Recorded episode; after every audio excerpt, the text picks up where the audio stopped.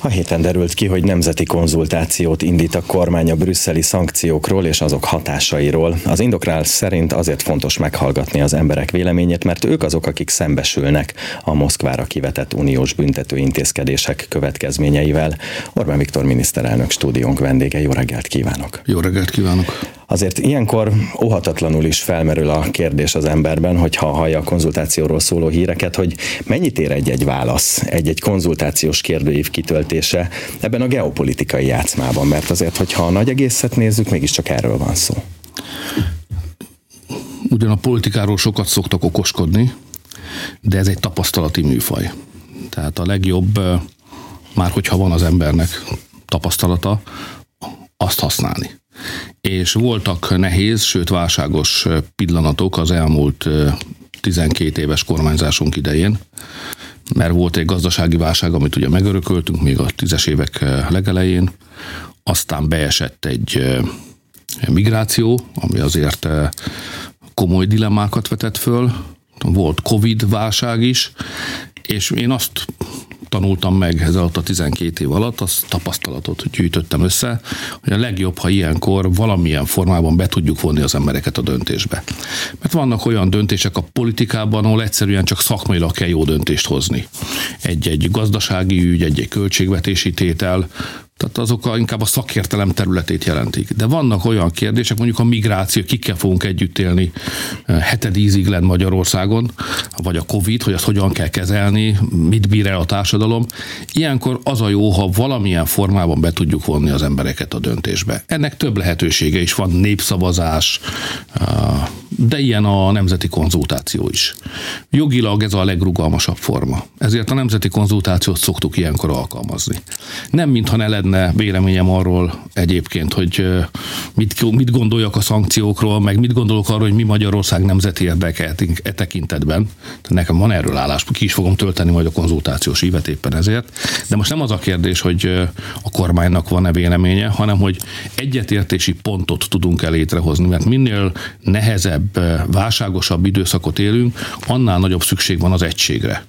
Az egységet az pedig nem magától jön létre, szokták mondani, hogy a konszenzust meg kell keresni, de az nem egy húsvéti tojás, hogy keresgéljük, azt létre kell hozni. Tehát az egyetértést létre kell hozni. Esélyt kell adni az embereknek, hogy egyetérthessenek, vagy elmondhassák a külön véleményüket.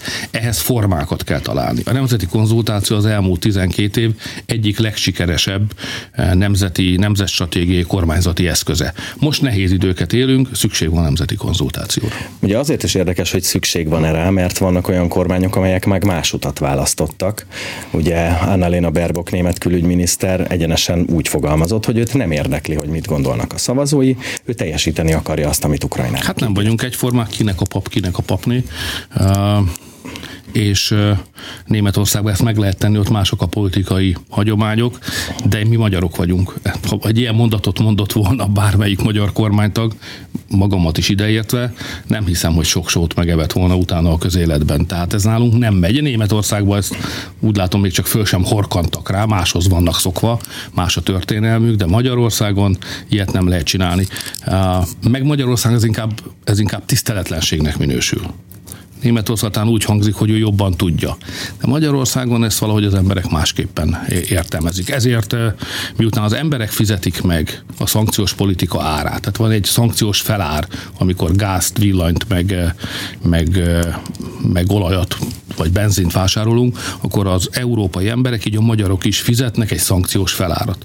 És az energia ára az nem gazdasági összefüggések miatt ment föl volt már olyan a világban egyébként, hogy a gazdaság saját összefüggései hajtották fölfele az energia árat, kereslet kínálat szempontjai, de ez nem ilyen helyzet. Itt politikai döntéseket hozunk, politikai döntéseket hoztak Brüsszelben, és ezek a döntések, politikai természetűek, hiszen politikusok hozzák, ezek hajtották föl az árat. Ha nem lenne szankció, akkor valahol ott lenne az energiára, ahol mondjuk az áprilisi választások, meg a választási kampányunk időszakában volt, valahol 100 dollár körül, ami nem egy jó ár, mert szokott annál alacsonyabb is lenni, de mi is azzal számoltunk a választások idején, hogy olyan 100 dollár környékén eh, stabilizálódik a az olaj és a gázára, és akkor az egy menedzselhető, a rezsiszabályok megváltoztat, megváltoztatása nélkül is menedzselhető helyzet lesz majd.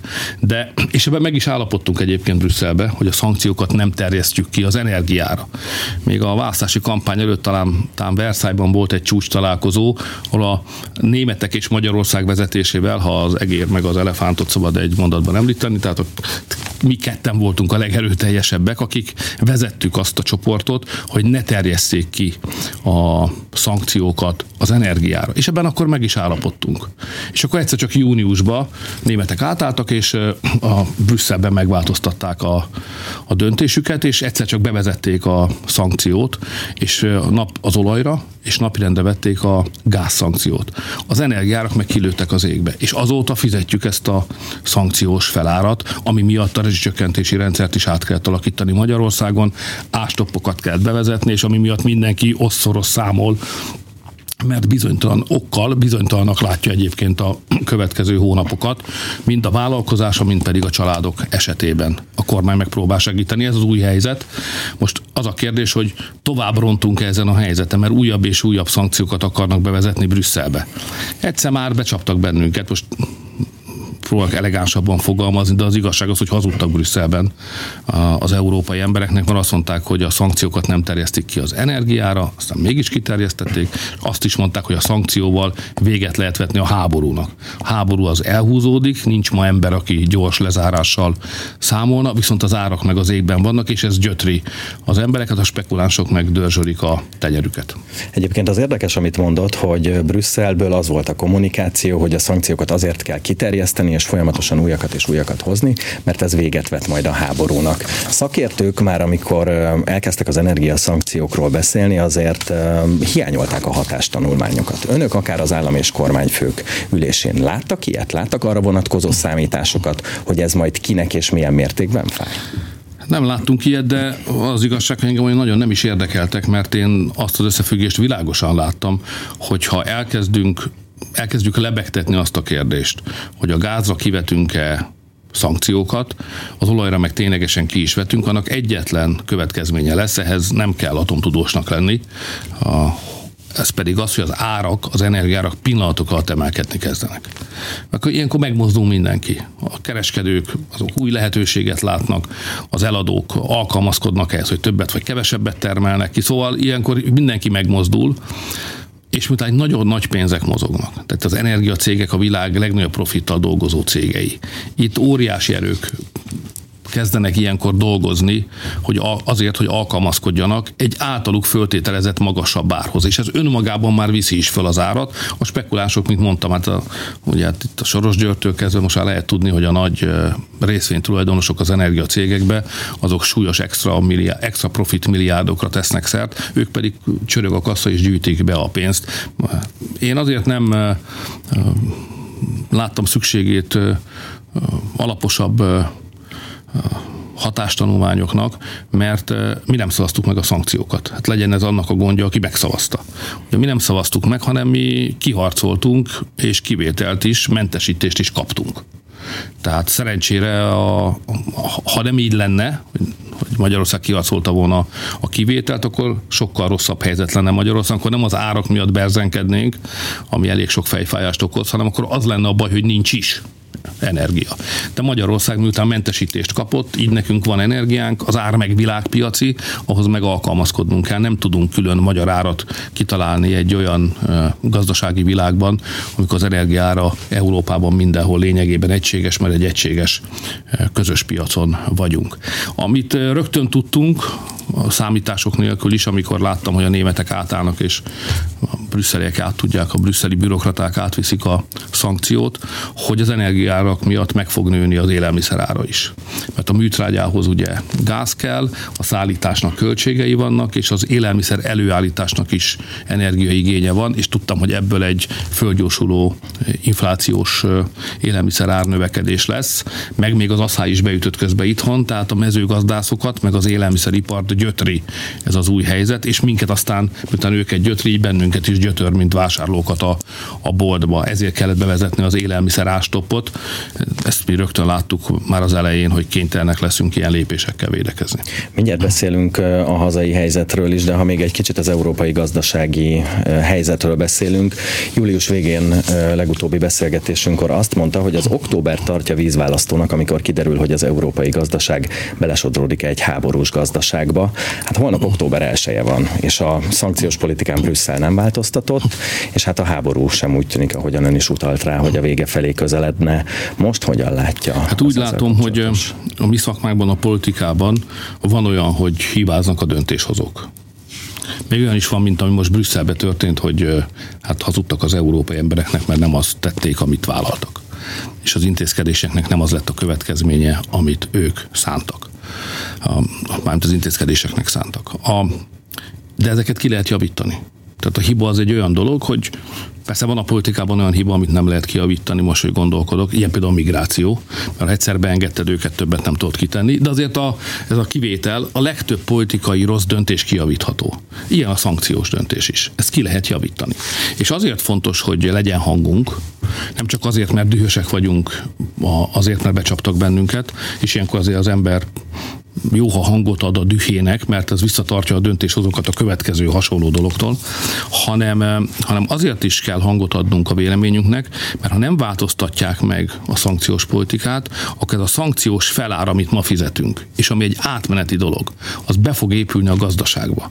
És itt marad velünk hosszú távon. Tehát akkor nem arról beszélünk, hogy még néhány hónapig vagy egy évig így lesz, hogy magasan lesznek az energiárak. Tehát ha nem tiltakozunk, ha nem, vált, nem érjük el, hogy a szankciós politikán Brüsszelben változtassanak, akkor beépül ez a felár, amit fizetünk az energiáért, amit az emberek fizetnek az energiáért, beépül a gazdaságba, és onnantól kezdve a következő 5-10 évben ez az életünk részévé válik. És ezért mondtam, hogy október vízválaszt, mert akkor kell világossá tenni, hogy e-, ezt nem akarjuk. Most lesz Prágában egy hét múlva egy csúcs találkozó, ahol már az európai miniszterelnökök beszélnek erről a kérdésről, és a szankcióknak meg az a természete, hogy nem határozatlan időre vezetik be őket, hanem mindig hat hónapra. Tehát hat havonta meg kell újítani.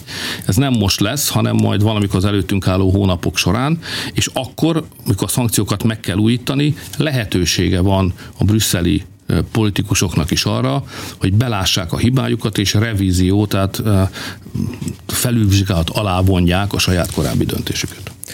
Utalt már arra, hogy azért ezek a, ez a háborús felár, ez beépül a mindennapokba és a mindennapi árakba, és hát valóban a kormány nemrég döntött a benzinár, az élelmiszerár és a kamatstop meghosszabbításáról. Ezek szerint úgy látják, hogy beváltak ezek az intézkedések, mert a kritikusok ugye érveltek azzal, még a háború előtt a bevezetésükkor, hogy nem fenntarthatók, de közben azért eltelt lassan egy év. Hát ilyenkor a kormánynak, és nekem személy szerint is két dolgom van. Az első, hogy mindent megtegyek azért, hogy Magyarországon legyen energia. Ugye ezért harcoltunk ki mentesítést a szankciós döntés alól, és ezért gyorsítottuk fel a beszerzési tárgyalásainkat, és nagyon sok pénzt mozgósítottunk annak érdekében, hogy betároljunk energiát, elsősorban gázt. Ma az a helyzet, és ezért lehet mindenki az ellátás felől nyugodt, hogy Magyarország képes arra, hogy ha holnap reggeltől egy csepp nem jönne, egy molekula sem jönne a gázvezetékeken, akkor is körülbelül négy és fél, öt hónapig a magyar gazdaság úgy működne, mint ahogy most. Nem éreznék meg, mert betároltunk. E, tehát úgy érzem, hogy az első feladatot azt sikerült megoldani.